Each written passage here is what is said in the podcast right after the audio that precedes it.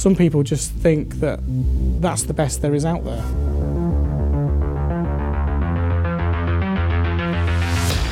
It's like Henry Ford when he made the car. He said if I'd asked people what they wanted, they'd have said they wanted faster horses. Welcome to this week's MTD podcast. In this podcast, we will discuss ways of reducing operations and improving quality. And we will also discuss solutions to make your business more efficient. I'm Giovanni Albanese, hosting today's show, a passionate engineer with over 25 years' experience in engineering and manufacturing, and a proud member of the MTD team. Today, I have the pleasure to be joined by Lee Donaldson. Lee joined Cogsdill in 1995 as an internal sales engineer and in 2019 became the MD of this global organisation and is an industry leader within the engineering industry. Also, I have the pleasure to be joined by Neil Yewman. Neil started his engineering career in his family business at the time, which was called Chef Cut Tools and Engineering Limited.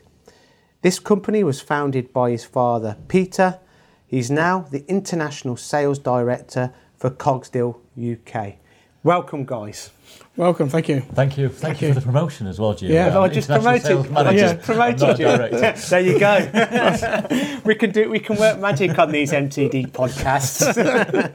well, thank you very much for joining us here today at the MTD Towers. It's great to have you guys back. You were recently at the studio um, for the live question time, and we hope that you got some good feedback on that show. Absolutely. Now, I want to start really and touch on where we left off. Really, you know, why, Lee, did you get into engineering? I think it was in my genes, really, um, and also growing up in Rugby. Uh, it's a very industrious area, um, and so I was surrounded with a lot of engineering companies. There was a lot of engineering opportunities. So when you left school, there were several different apprenticeships available, probably about 10, 15 different employers. And so naturally, you, you went to one of, unless you were doing something with the university or something like that, you went to one of the local companies who put you onto an apprenticeship scheme and you spent either two to four years there and to get your basis of um, education. So you worked somewhere prior to Cogsdill, I assume. So where where was that? Yeah, I worked for a company called Sedulec, which was the um, it was GEC Electrical, so it was a French subsidiary of GEC. Um, I didn't want to go to GEC. I wanted to do something a bit different, so I went there as a as a CAD technician, as a draftsman. So I went there for two years, started my ONC, and sadly they relocated everything to Derby. And obviously, being 18, it wasn't feasible to do that. So I, I had, to, had to change roles. Now, Neil, you, you as well, you kind of come into engineering at an early age. Yep. Why did you uh, get into engineering? Was it because of your father, Peter? Yes, pretty much, uh, Gio. Yeah, I, uh, I I left school, um, took my GCSEs. I was one of the first first years um, to do GCSEs. Um, opted not to uh, go into further education. I wanted to uh, I, I wanted to go into the family business. I wanted to go and work for my for my father, um, which I did. Um, and I, I really really like you like yourself. You're a you're a passionate engineer. So am I. I think that Absolutely. engineering kind of found me rather than the other way around. I think my dad was a, at the time a sheet metal worker, and he always believed in having a trade, having a career. Um, and when I didn't get what I wanted, really, I wanted to be an architect originally. So when that didn't come to fruition, I, I looked how long you had to go to university for. I thought, I just want to be earning money at the time, rightly or wrongly, I don't know. But it's it's worked out well. I think engineering is a brilliant industry to be involved with, and I think it's getting better and better. Do you agree? It is. I mean, it's a very wide industry. I mean, I remember, as I said, when I when I went to to do my first apprenticeship, it was it was seen as that's where everyone went to.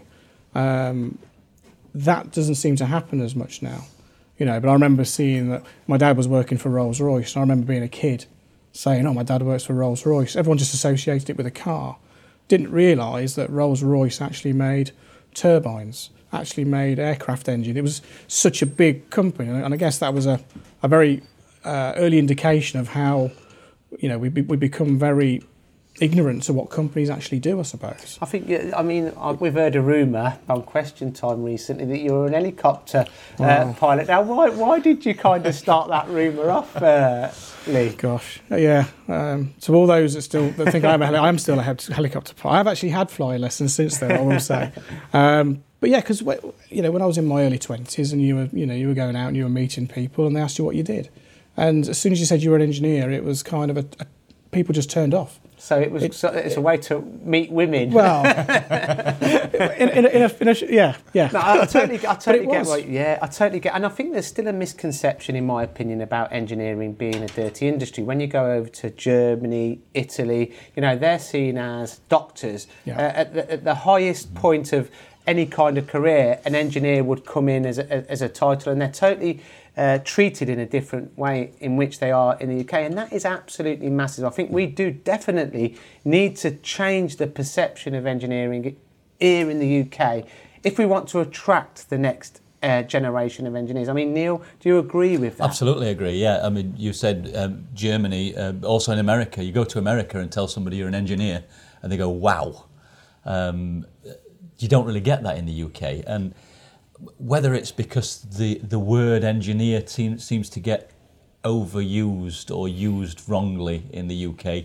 Um, a photocopier technician is an engineer in the UK, and that's that really needs to change. I think absolutely. Yeah. I think that something definitely drastically needs to change because we're working closely with educational institutes, and I think that what I've seen through my own experience, I can't talk for everybody, is that but that these young apprentices that I've interviewed want to bypass the shop floor and get straight onto a computer and start designing but you can't design components or you can't design them very well shall i say unless you know how to make them first the shop floor is the most the most the, the best way to learn your trade. And from that, it's the best education you can possibly get. And the jobs that could follow that are, are, are, are fantastic. There's so many different career opportunities that can come from that grounding knowledge and education from being on the shop floor making. I'd agree with that. I mean, we we we take we're looking at two apprentices this year, so we're going to take one that's very green. He's coming straight from school, um, so we're going to put him onto a college course. So the first year we'll spend pretty much full time at college, and we're also looking at taking uh, someone who's already done their first year. So they've already cut the teeth. They already know what they're expecting to walk into. Um, but what's interesting is a few, you know, a couple of years ago we had a one of our apprentices, and he'd been there three years, and he'd finished his college course. And his lecturer turned around to him and said, You can now go to your boss and say you're a qualified engineer. And I was like, That's quite a quite a bold statement to make after three years because what do you mean, because because he'd finished his initial course, it was and you, you had a qualification behind you. Now you're an engineer, and it's like, do you know what? I've been in this industry 27 years, and every day there is something new, as I'm sure Yep. Neil will agree. And me. You're learning things all the time. Absolutely, 100%. I couldn't agree. That's a great statement. I think we're living in a three dimensional chess game with engineering. That's right. Technology is, you know, people used to have meetings yearly to kind of kind of have a meeting about the latest technology, how it can benefit their companies. But now they're probably having, or you probably should have, a meeting monthly That's right. at, at the rate that technology is actually moving, it's just phenomenal. And I think that you never stop learning. I think that's a beauty of engineering. One of the most beautiful things of engineering, you never ever stop learning. I mean, you discussed with me recently the diversity in which uh, your products. Uh, get used in, in the Yeah, different right. industries. You, you couldn't make it up, could you? No, that's right. I mean, they, they, they're used in everything from automotive, aerospace, pharmaceutical, um, you know, even industrial food mixers that make your dog food. You know, it's such, it's such a vast thing. We get different inquiries come through to our office every day, and it is like a live series of how it's made. And does this make your keep sorry Lee, does this keep your job fresh? Oh, does yeah. it keep you kind of, you know, getting up in the morning and, and, and having thoughts coming in your head at night? Is this what keeps you going? It does, because I mean, that op- passion there? I mean, Neil has the opportunity firsthand because obviously he's going out to these customers and he'll ring up and say, "You're never going to believe where I've been today and what I've seen." I deal with a company that um, that make the machines that squirt the jam into jammy dodgers. I mean, that is that's got to be the pinnacle of your engineering don't career. tell Joe Reynolds about that one. He'll be in there. But yeah, I mean, I mean, I remember one of my first um, jobs with the roller burnishing tools was burnishing um, the end of a beer tap, so that when they put the beer tap up, it didn't drip. you know, they also then had things with optics, and you're thinking, gosh, I never even realised that. You don't even think about that. You know, you're in a but having said that, I've, I have bored many people now. Every time we go into a bar and I'm like going, yeah, I know where that's made. And I know we, we, we stop when, when it doesn't drip. We're the reason why it doesn't drip. It might be But- fin- funny after a few beers. Yeah, yeah, that's right. That's one of the first questions I ask when if I'm going to see a customer. They show me a drawing, and you see this component. You go, why is it? What what does that do? What's it for?"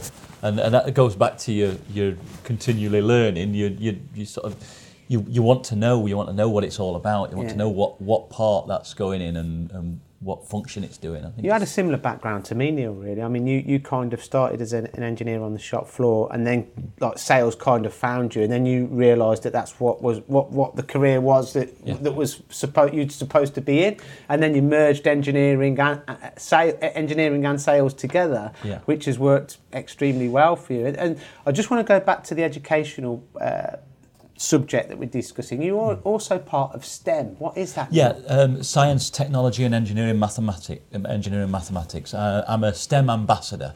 Uh, so basically, what STEM ambassadors do, they promote um, those four subjects um, in not just to school children, but also to the teachers as well.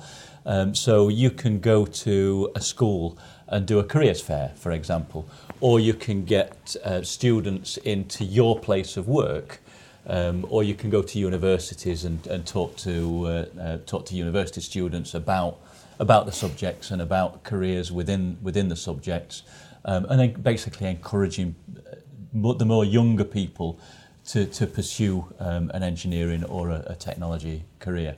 So it starts really from junior school up to um, um, up to degree level. It's a cre- it's credit to you, really, Neil, and, and fantastic um, to hear that you've also got a bachelor's de- degree in engineering following on, you know, that you did at a later date. Yeah, so it's I, something um, to be proud of as well. Yeah, that's right. I I, I decided um, fairly late in life that uh, that I, I would have I would have liked to have done a, an engineering degree. Um, so I signed up. Uh, I actually started with mathematics. I signed up for a uh, for a mathematics course with the Open University, um, and uh, did a couple of years of mathematics, and then. Uh, uh, moved on to moved on to engineering. So it took me about six years to uh, in total to to get a bachelor of engineering degree. That's fantastic. It's absolutely Cheers. brilliant. Now, in regard to this podcast, you know, um, I've known about Cogsdill for, for pretty much. I'd known about you all the time, should I say, but I didn't really know uh, uh, what you did properly until you signed up with MTD just over two years, well, about two years ago. And since then, I've learned a hell of a lot. So I was racking my brain on, on what to kind of title this podcast. And I think that an appropriate title, which we're going to be concentrating on in this podcast, is Reducing Operations and Improving Quality. Because when I was thinking about all of your products, that's exactly what all of them do effectively. But what scared me was that in my previous careers on the shop floor and in aerospace, I'd never used them myself.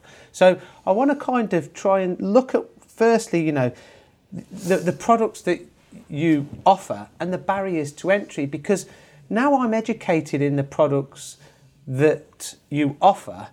I can see so many gaps in the market and I, I can see so many applications that they lend themselves for mm. and ways in which it would make companies more efficient. Yeah. So, firstly, tell me about the product range from an overview perspective. We can touch on. I know, that we you- you've got burnishing tools, and there's a large array of burnishing tools. So let's Yeah. let's start with burnishing. Okay, so yeah, burnishing. Um, we probably our largest range of burnishing tools are the um, the SRM type, the, the roller finish type, um, which are bore burnishing tools. So they go from four millimeters up to, I mean, we've done tools up um, sort of 100 and uh, 300 and odd millimeter, but so four millimeters to to your sort of 150 millimeters are, your, are the fairly standard range. And we do through type and, and blind type. So if you've got a blind bore that needs a good surface finish, um, we can burnish it. So so burnishing is available for turning, and Yes, milling now correct. because you've just launched a new invention with the, the, the milling head. You can use bore burnishing tools on any machine. So you can use them on a, a pillar drill, you can use them on a lathe, you can use them on a, on a milling machine. So you can have the part rotating, you can, or you can have the tool rotating. They're, they're your basic, your standard burnishing tools for producing surface finish in a, in a bore. Now- The surface finish and sizing. With burnishing now, I made a statement that burnishing can reduce operations or completely get rid of operations, machinery, and in the process, process it'll always also improve the quality of your component and also add um, strength to it. So, give me a real life example or examples of where this has been achieved. Okay, I'll uh, I'll give you one. I was in uh, I was I was in a I won't tell you which company. I was in Huddersfield, um, and a customer uh, who uses currently uses our deburring tools uh, asked me about burnishing, um, and or I mentioned to him about burnishing, and he asked me a little bit a bit more about it. I had a look at the, the job. He'd got a job on there that um, that was a straight bore. Um, it was struggling. He'd been struggling for days with the surface finish, and he'd got a, a bunch of scrap uh, parts that uh, the uh, the surface finish wasn't right. I happened to have that size tool in my car, um, so I put it on the machine. Um, it was after a 0.8 surface finish in actual fact, and we got it down to less than 0.4. Um, I put it on the machine. It was the the part was burnished in seconds, um, and he bought the tool there and then. And it saved a grinding operation. Yes, And it's a consistent And it the surface finish. It Saved saved the scrap. scrap. Yep. So we, ne- we didn't even mention scrap. So you're getting a con- consistency, a stable process, Yeah. Yeah. saving operations.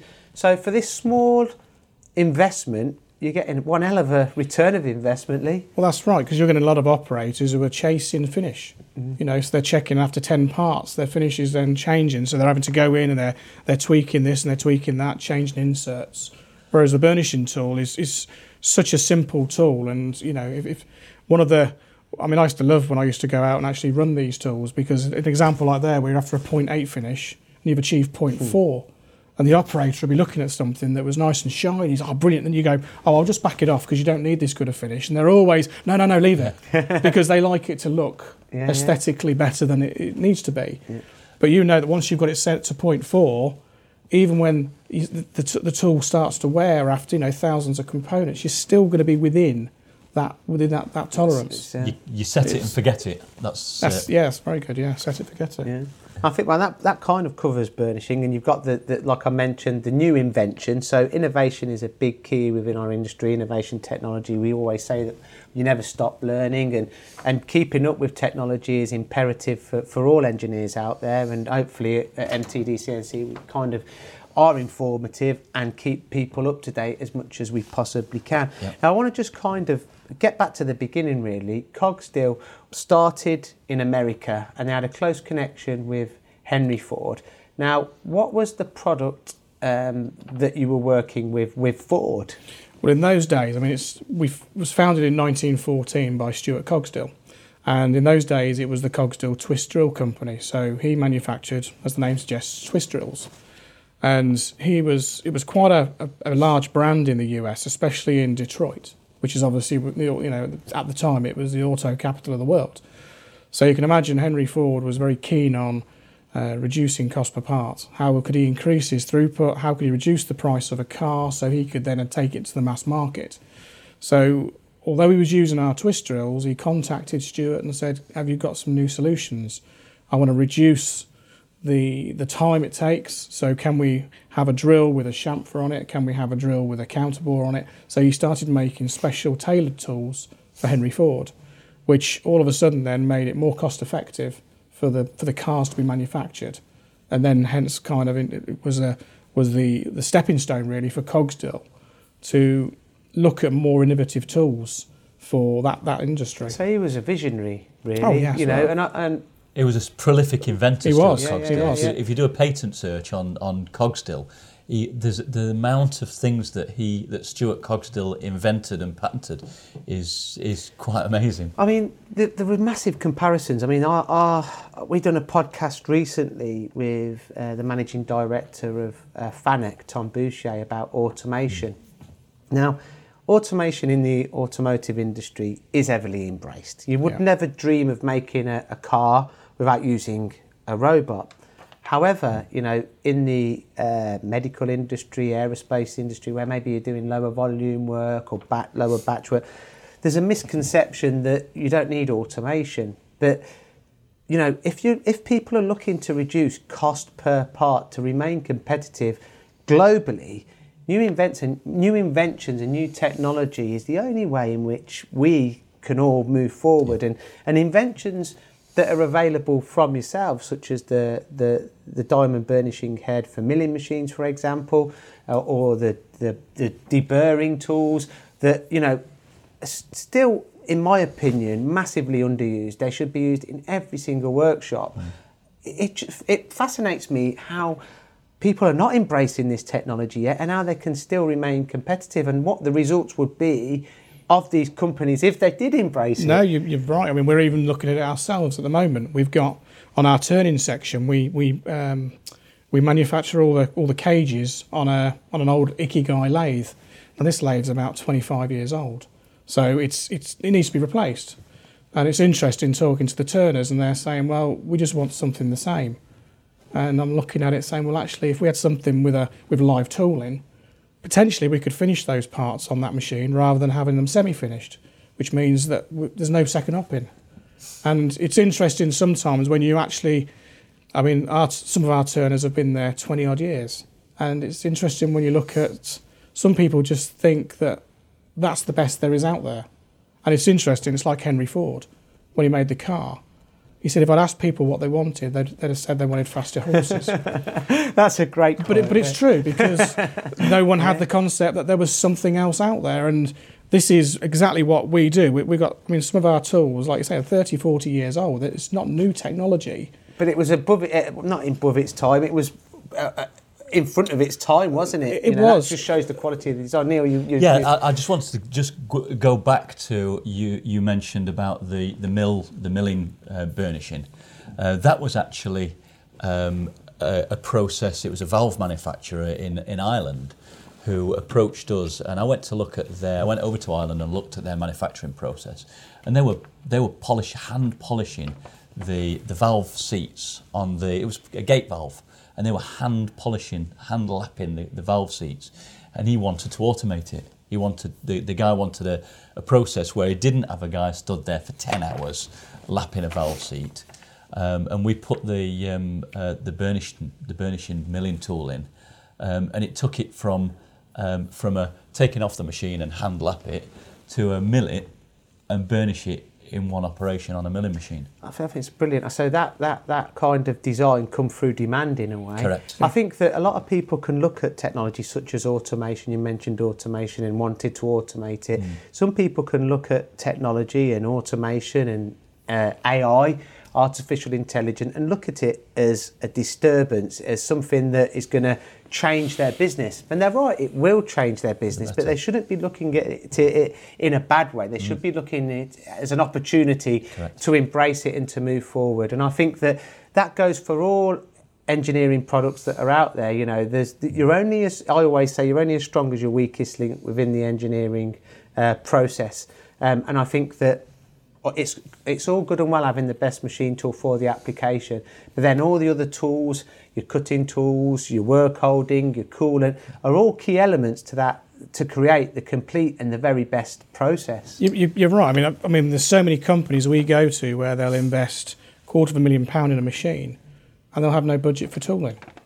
And especially on some of the bigger machines, like the horizontal boring machines, which our facing heads fit on, you know, they buy this, they buy these big machines because they have a, a large component, um, and then they'll think nothing of then taking it off and then putting it on a lathe to finish it. Can you tell us what the ZX range does? Neil? So the so the ZX range of tooling is is Lee, sorry. is, is um, we make facing heads and modular boring tool systems for horizontal boring machines. So our facing heads start 200 mil diameter and go up to 900 millimeter diameter. So as you can imagine, they're quite large, you know, large tools, and they're for machining valve bodies, um, blowout preventers in the oil and gas industry. But we also um, use them for manufacturing landing gear in the aerospace industry. Anything that's a large fabrication that goes onto a, a horizontal boring machine. And historically, people would they would, they would you know they would they would interpolate mill, and then they would take the part off because there was features that they needed to be turned, and they'd put it on a lathe. Whereas utilizing this tooling, you can actually convert your, in, in theory, turn your horizontal boring tool into a lathe from one setup. Again, saving operations. Oh, oh it's, it's yeah, saving it. and improving thousands. quality because you haven't got any mismatch. It's all Exactly. concentric with the other features. Yeah. As exactly Lee says, it allows you to do lathe operations on a horizontal boring machine. Yeah. Operations that you would normally have to second out. I don't want to put you on the spot. I don't know if you know the figures or not. But if you say, for example, there's X amount, or say if there's 100 horizontal borers in the UK, what percentage of them are being utilised with the ZX range? And I- I'll just put a, a spanner in the work as well. How many of them would benefit from the ZX? All of them. Right. Okay. Is that true? I- uh, well, what, why? I, I- I often look at horizontal boring machines. Companies who've got horizontal boring machines. I've got one. I've got one that I'm working on at the moment. Can win more work? Well, that's right. Yeah, 'cause it opens Yeah, up it way opens up work. opportunities for them Correct. what they can use their machine for. And you see, you see people and say, I can't believe you've got a horizontal boring machine and you're only using it for for half of uh, of its of its potential. If you had a facing head on there, um, you could do so much more. Um, and it's not just a matter of doing lathe work. Um, a, a lot of people buy these big uh, boring bars, the, the twin edge boring bars, and they have to buy loads of them. Oh, yeah, yeah. Um, whereas with a with a ZX um, facing head, you can actually bore stepped diameters or different diameters um, to suit to suit the job that you've got instead of buying bespoke boring equipment. So the Um, savings are astronomical. Huge, yeah. And I suppose the analogy that you're using, then really, it's like buying a Ferrari to do 200 miles an hour, but you never drive it past 50 miles That's an right. hour. It's crazy, really, isn't it? it Yeah. You know, it's it, it, you, you can kind of really maximise your investment. And why would if you're spending that kind of money on a machine tool, surely you want to get the most out of it. That's right. Surely. That's right, and it's like embrace, like say, embracing new technology. In the last eighteen months, we developed a um, a laser measurement system for these tools. So it's pretty much industry four standard. So this tool can go in, it measures the bore, it sends the message back to the encoder, adjusts the size, and goes and machines it. I mean, that's, So that's another great invention. I mean, you are definitely pioneers in, in what you do. There's not many people that offer the solutions that you do. And, and I haven't mentioned yet, and I think this is a massive point really, you're also UK manufacturers, manufacturers, sorry. So the majority of the components that you sell in the UK and around the world are manufactured in the UK. And you actually practice what you preach. That's right. Yeah, I mean, our, our market um, is 25% UK, 75% export, and with the exception of the deburring tools, the deburring tools are made obviously at our parent company in the states, but all the facing heads, burnishing tools, the recessing heads, grooving tools, and all the special bespoke stuff is all made from our skilled guys in Nuneaton. And I'm, I'm guessing that you, you- you're, you're using your own products to make your own products. That's right, yeah. Exactly. And you wouldn't do it any other way. No, in fact, That is the best way to. to in fact, that's one, one of, you know, that's one of our um, reasons why we sometimes develop the tools. And then we think, actually, this is quite good. Why don't we market this to other people?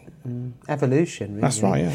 So like, let's let's move on then and, and, and move on to education. You know, how can we change, in your opinion, the barriers to entry? Why why have people got such a reluctancy to, to embrace the latest technology? You've got these visionaries that they're looking for that next best thing to find a find a better way to make something. But you've got some people that always want to make it in the Always same way this as they. way. al- Well, how can we change that?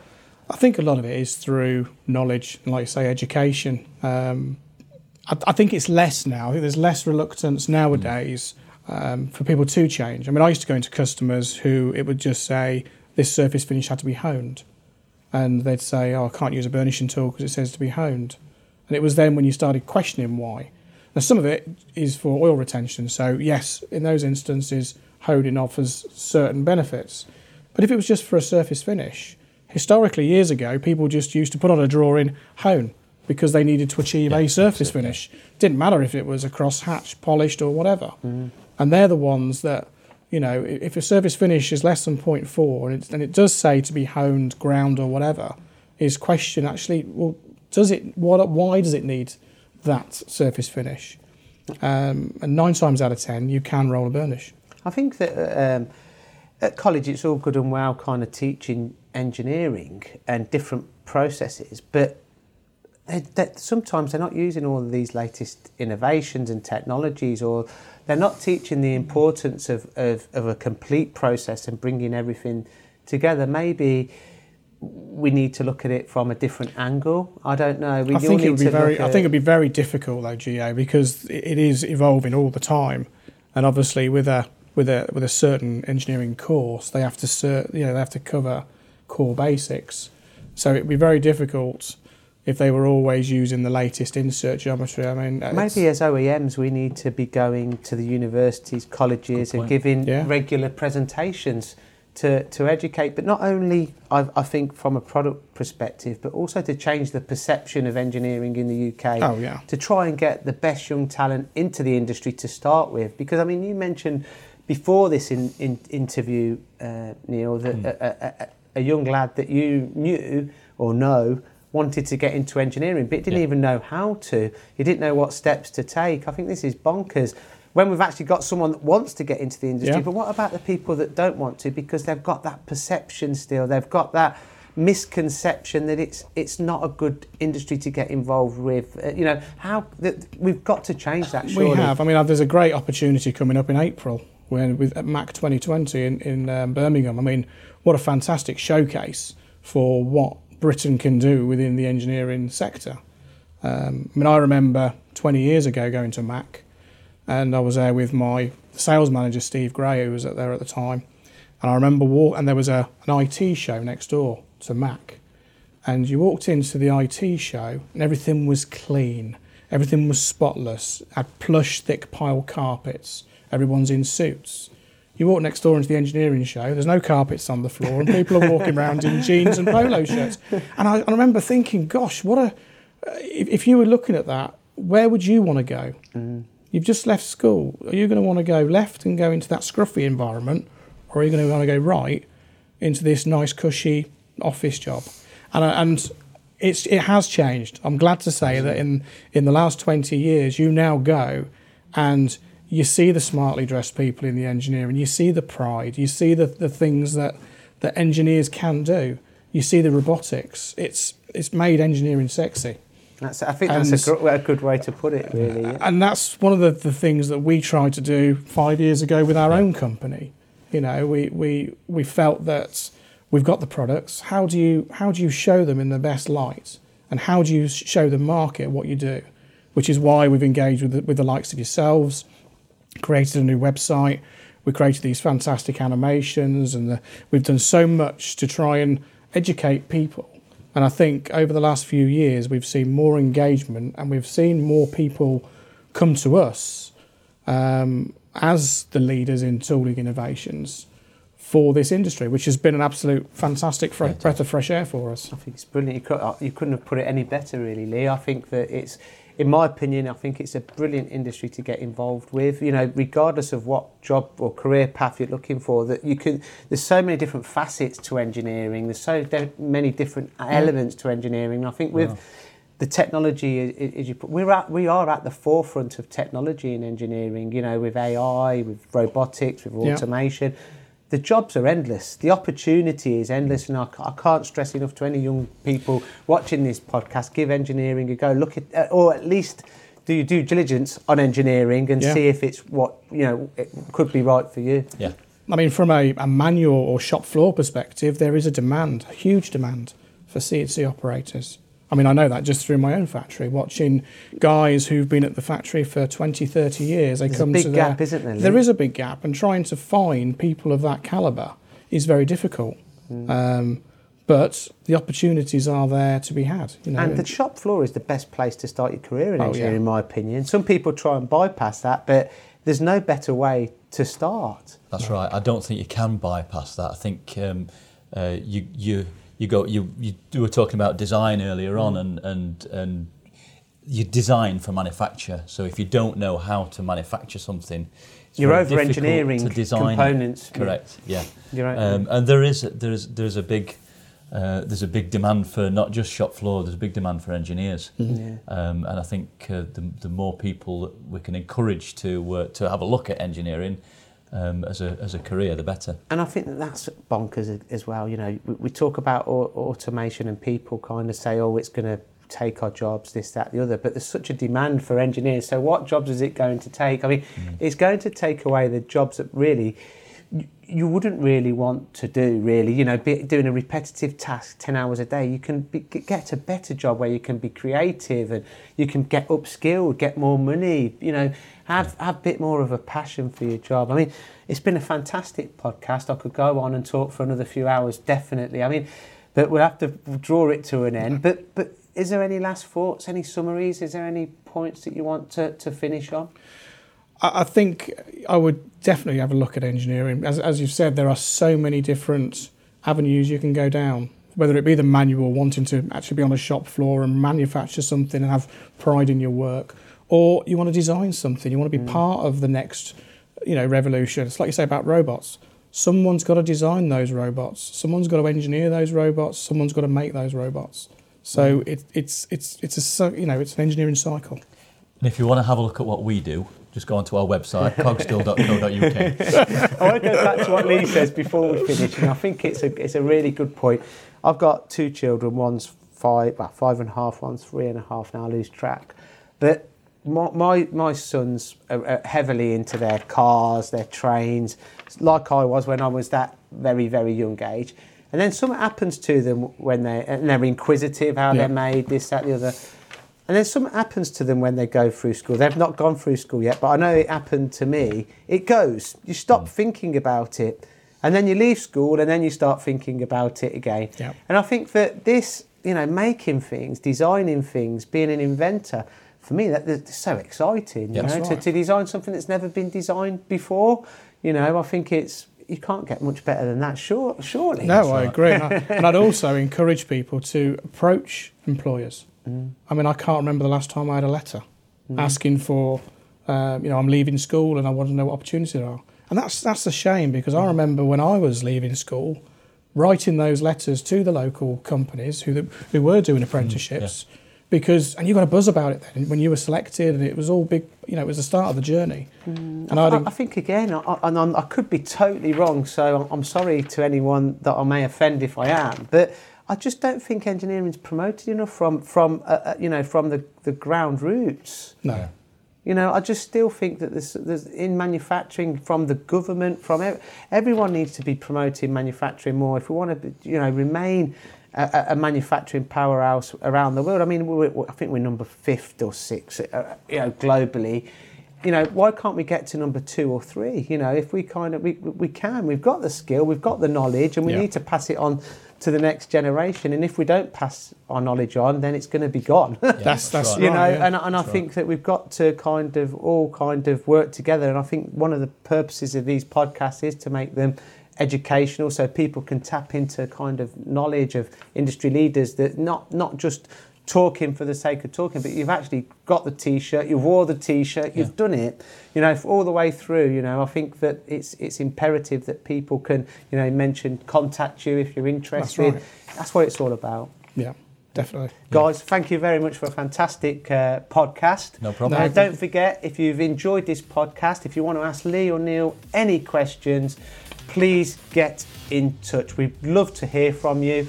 Lee and Neil would love to hear from you, and we'll answer the questions that you may have on the next podcast or on social media. Thank you very much.